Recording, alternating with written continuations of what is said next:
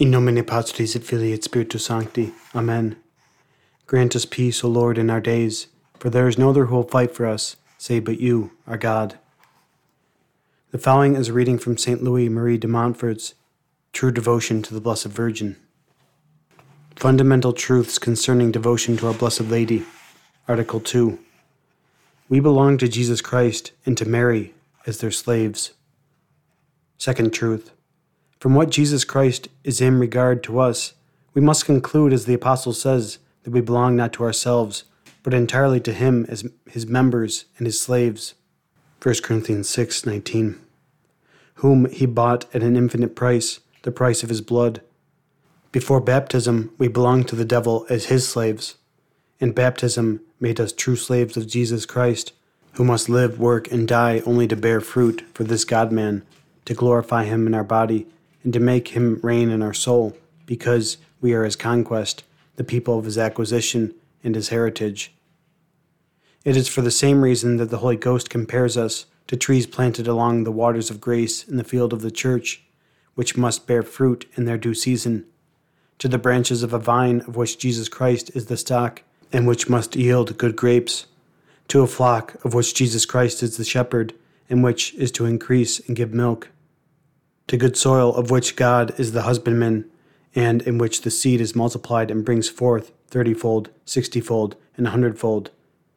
Jesus Christ cursed the barren fig tree and condemned the unprofitable servant who did not trade with his talent. All this proves that Jesus Christ wishes to receive from our wretched selves some fruits, namely our good works, for they belong to Him alone. Creati in operibus bonis in Christo Jesu created in good works in Christ Jesus. These words of the Holy Ghost show that Jesus Christ is the sole beginning and must be the sole end of all our good works, and that we must serve him not only as wage servants, but as slaves of love. I will explain what I mean. There are two ways here on earth of belonging to another and depending on his authority, namely, simple service and slavery. That is why we speak of a servant and a slave. By service, common among Christians, a man engages himself to serve another for a certain period at a fixed wage or for some reward. By slavery, a man is totally dependent on another for his whole life and must serve his master without expecting any wages or reward, like one of the beasts of the field, over which the master has the right of life and death. Now, there are three kinds of slavery, as St. Augustine says natural slavery, forced slavery, and voluntary slavery. All creatures are slaves of God in the first sense. Domini est terra et plenitudo ejus. The earth is the Lord's and the fullness thereof. Psalm 23 1. The devils and the damned are slaves in the second sense, the saints and the just in the third. Voluntary slavery is the most perfect, and the one which gives most glory to God, who beholdeth the heart who claims the heart and calls himself the God of the heart, or of the loving will. And it be so because by this slavery we choose God and his service before all things, even if this were not already an obligation of nature. There is a total difference between a servant and a slave. A servant does not give to his master all that he is, all he has, and all he can acquire by himself or by others. But a slave gives himself whole and entire, all he has and all he can acquire to his master without any exception. A servant requires wages for the services which he renders to his master, but a slave can exact nothing, no matter what zeal, what industry, what energy he may put into his work. A servant can leave his master whenever he pleases, or at least when the time of his service expires, but the slave has no right to leave his master when he wishes. A master has no right of life and death over a servant. Were he to kill him like one of his beasts of burden, he would commit murder. But the master of a slave has by law the right of life and death over him, so that he can sell him to whomsoever he wishes, or, without wishing to make a comparison, kill him as he would kill his horse. Neither the natural law nor the Mosaic law nor our human laws sanction the, this right of life and death. De Montfort only mentions a fact as it existed in uncivilized countries where such slavery was in force. Leaving aside the question of morality, he only wishes to give us an example of the complete dependence of which he speaks. Finally, a servant is in his master's service only for a time, a slave forever. Among men, there is nothing which makes one belong more to another than slavery.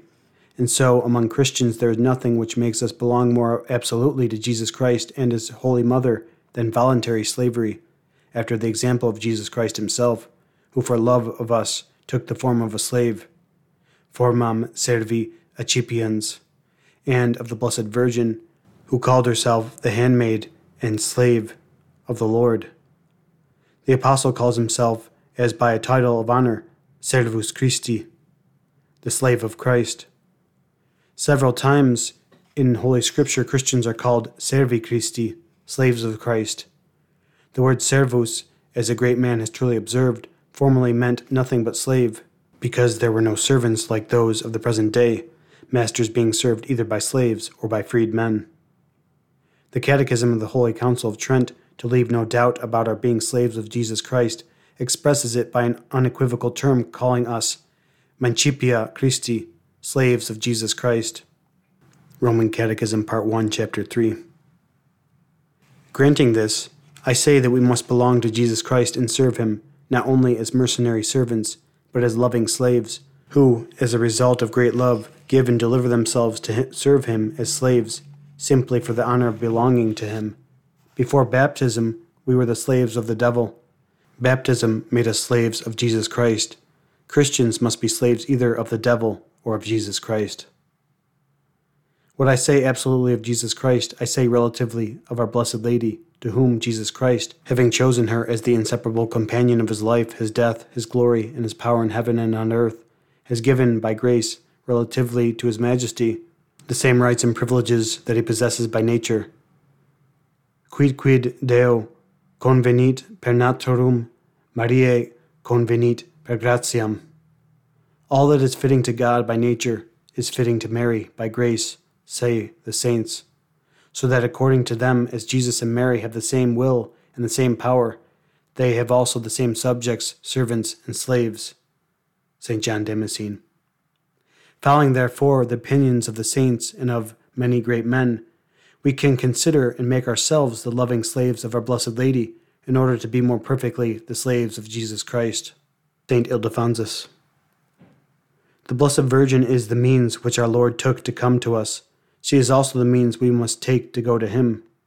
Per ipsam Deus descendit ad terras, ut per ipsam homines ascendere mereantur ad celos. St. Augustine, see also St. Bonaventure, and Pius X, encyclical Ad Diem Illum. For she is not like other creatures, which, if we become attached to them, could rather lead us away from God than draw us to Him. The strongest inclination of Mary is to unite us to Jesus Christ, her Son, and the strongest inclination of the Son is that we should come to Him by His Blessed Mother. It pleases and honors Him just as it would please and honor a king if, in order to become more perfectly his subject and his slave, one made oneself the slave of the queen. This is why the Holy Fathers and St. Bonaventure after them declared that the Blessed Virgin is the way which leads to our Lord. Via veniendi ad Christum est appropinquare ad illam.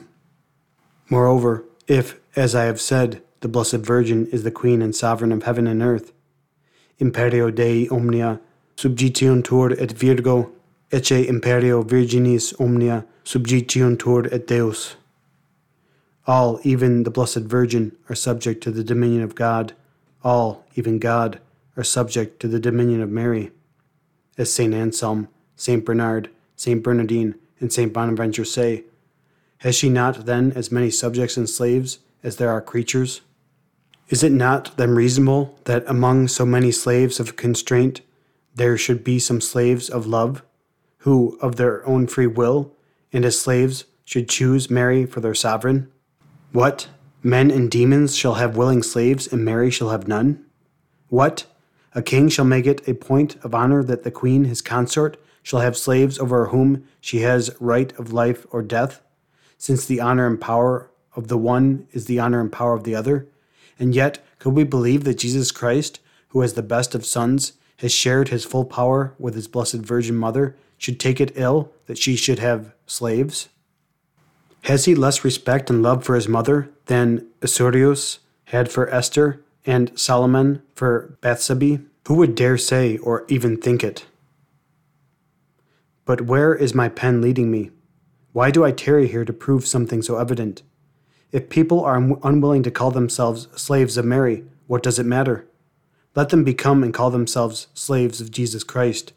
This is the same as being slaves of Mary, for Jesus is the fruit and the glory of Mary. That is what we do perfectly by the devotion of which we shall speak presently. In nomine Patris et Filii et Spiritus Sancti. Amen.